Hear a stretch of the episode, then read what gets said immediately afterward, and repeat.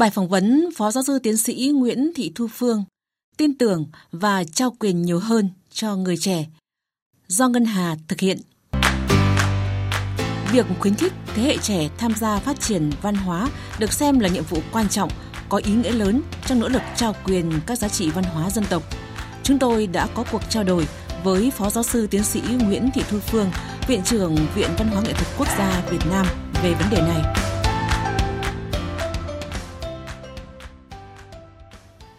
Phóng viên hỏi, thưa bà, bà có thể chia sẻ quan điểm về vai trò của thế hệ trẻ trong những nỗ lực bảo tồn và phát triển văn hóa dân tộc. Bà Nguyễn Thị Thu Phương trả lời. Sự phát triển của một nền văn hóa bao hàm sự nối tiếp của các giá trị văn hóa truyền thống và sự hình thành nên các giá trị văn hóa đương đại.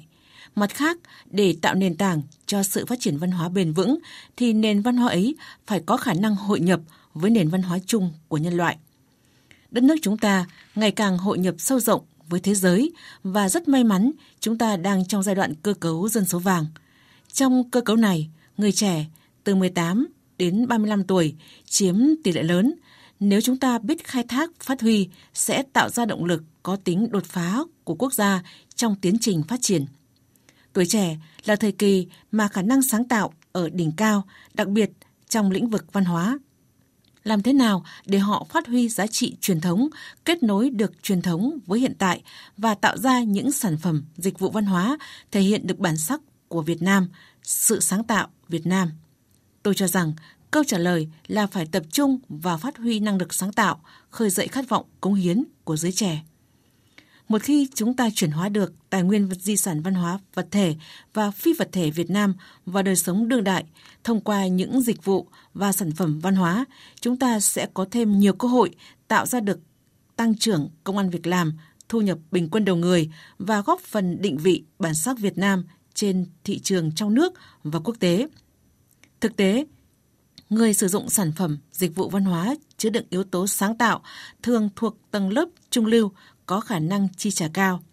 Để thu hút và tăng sức mua đối với tầng lớp này, cần phải tăng hàm lượng sáng tạo, tính độc đáo và khả năng ứng dụng của các dịch vụ, sản phẩm văn hóa. Kinh nghiệm ở những quốc gia có nền công nghiệp sáng tạo phát triển đã cho thấy người trẻ luôn là hạt nhân của nền văn hóa sáng tạo. Phóng viên hỏi, vậy từ nền tảng quan điểm này, bà có thể đưa ra một số tham vấn căn bản cho các nhà hoạch định chính sách liên quan. Bà Nguyễn Thị Thu Phương trả lời. Tôi muốn chia sẻ kinh nghiệm của một số quốc gia mà chúng tôi có dịp tìm hiểu, nghiên cứu về chính sách văn hóa của họ. Thí dụ, Hàn Quốc rất xem trọng việc tổ chức các cuộc thi trong lĩnh vực văn hóa nghệ thuật dành cho người trẻ, từ nghệ thuật biểu diễn đến thiết kế, điện ảnh, nghệ thuật đương đại. Các cuộc thi chính là nơi hội tụ ý tưởng sáng tạo, Điểm đặc biệt là trong thành phần ban giám khảo các cuộc thi đó luôn có đại diện của các tập đoàn kinh tế và đây chính là nhà tài trợ, bảo trợ, đầu tư cho tác phẩm, ý tưởng được giải. Khi hỏi bí quyết để công nghiệp văn hóa Hàn Quốc phát triển, họ đã trả lời chúng tôi là thi và thi. Việc ưu đãi thuế và các thủ tục hải quan cũng là khía cạnh cần được các nhà quản lý quan tâm trong việc thúc đẩy sự đầu tư cho sản phẩm, dịch vụ văn hóa đặc thù. Thí dụ, Trung Quốc dành ưu đãi thuế xuất khẩu sản phẩm văn hóa bằng không. Các thủ tục hải quan liên quan đến sản phẩm văn hóa, đặc biệt là sản phẩm trong giao lưu hợp tác văn hóa, được giải quyết rất nhanh chóng.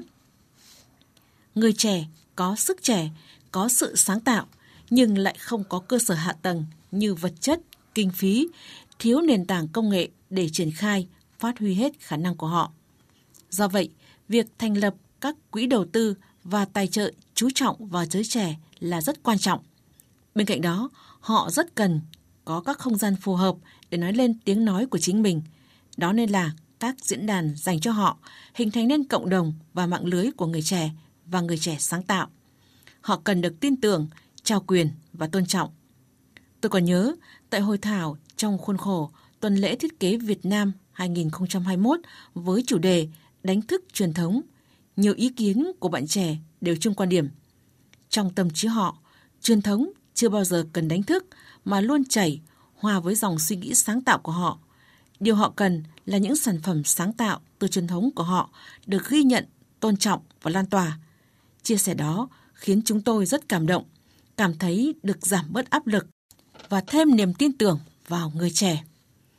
Phóng viên hỏi, bên cạnh việc thu hút người trẻ tham gia vào việc tạo ra các sản phẩm, dịch vụ văn hóa sáng tạo, việc khuyến khích họ tham dự vào công cuộc nghiên cứu bài bản, chuẩn mực về bản sắc văn hóa nghệ thuật Việt Nam, nhất là trong bối cảnh hiện nay, cũng có ý nghĩa rất quan trọng để góp phần giữ gìn truyền thống cho tương lai. Hoạt động này ở Viện Văn hóa Nghệ thuật Quốc gia Việt Nam, cơ quan nghiên cứu và tham vấn chính sách văn hóa nghệ thuật hàng đầu của đất nước đã và đang diễn ra như thế nào, thưa bà? Bà Nguyễn Thị Thu Phương trả lời, thực tiễn nghiên cứu là một nghề khắc nghiệt trong bối cảnh đất nước đang phát triển và còn nhiều khó khăn. Những khó khăn về kinh phí, những đòi hỏi chính đáng và khắt khe về chất lượng công trình nghiên cứu và lộ trình giảm biên chế trong một viện nghiên cứu của nhà nước khiến việc thu hút người trẻ tham gia công tác nghiên cứu cơ bản không mấy dễ dàng. Trong bối cảnh đó, viện đang có nhiều thay đổi về cách thức động viên hỗ trợ, trao quyền và tạo sự bình đẳng trong công việc chuyên môn. Sau khi chúng tôi đã trao quyền phụ trách một công việc, một nhiệm vụ nghiên cứu cho người trẻ, chính lãnh đạo, quản lý sẽ là cộng sự đồng hành, tuân theo sự phân công công việc nếu có của họ và chia sẻ kinh nghiệm xử lý công việc với họ. Từ đó, người trẻ cảm thấy tự tin hơn, tự thấy cần có trách nhiệm hơn với công việc và họ tâm huyết nhiều hơn. Những chuyển biến tích cực ấy khơi dậy trong họ nhiều hơn tiềm năng sáng tạo công hiến. Cứ từng bước như vậy, chúng tôi có niềm tin rằng trong thế hệ nghiên cứu trẻ hôm nay sẽ có những nhà nghiên cứu trưởng thành khẳng định bản thân và nối tiếp các sứ mệnh được giao trong việc gìn giữ và phát huy bản sắc văn hóa dân tộc. Phóng viên, xin cảm ơn bà Nguyễn Thị Thu Phương, Viện trưởng Viện Văn hóa Nghệ thuật Quốc gia.